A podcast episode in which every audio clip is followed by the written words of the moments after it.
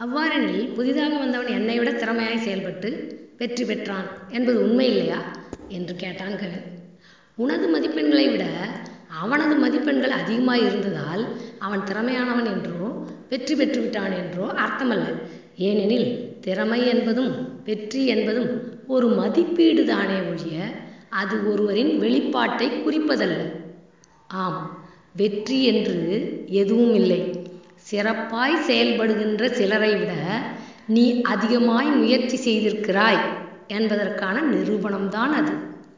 அதேபோல் தோல்வி என்றும் எதுவும் இல்லை உன்னை விட சிறப்பாய் செயல்படுபவர்கள் சிலர் உள்ளனர் என்பதை உனக்கு உணர்த்தும் சான்றுதான் அது. அதனால் வெற்றி என மகிழ்ந்து கர்வப்படாதே. தோல்வி என நினைத்து சோர்ந்து விடாதே. உண்மையில் பிறர் வெற்றி என நிர்ணயிப்பதை நீ அடைய உதவுவது உனது முயற்சி மட்டும்தான். எனவே உன் முழு திறமையும் வெளிப்படும் வரை முயற்சிப்பதை மட்டும் கைவிடாதே. சரி இப்போது சொல். உன் முயற்சியை இன்னும் சற்று அதிகப்படுத்தி உன் முழு திறமையையும் வெளிப்படுத்தப் போகிறாயா?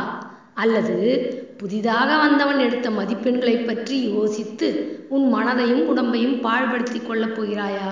இவை இரண்டில் எதை நீ தேர்ந்தெடுக்கப் போகிறாய்? என்று கேட்டுவிட்டு கவின் முகத்தை பார்த்தாள் வெண்பா. இதற்கு பிறகு நடந்ததை நாளை சொல்கிறேன். தினமும் இரவு ஏழரை மணிக்கு பேசுபொருள் நீ எனக்கு என்ற தொடர் பதிவிடப்படும். முதலிருந்து கேட்க நினைப்பவர்களுக்காக கீழே டிஸ்கிரிப்ஷனில் அதற்கான லிங்க் தரப்பட்டுள்ளது. கலாவல்லி அருள்.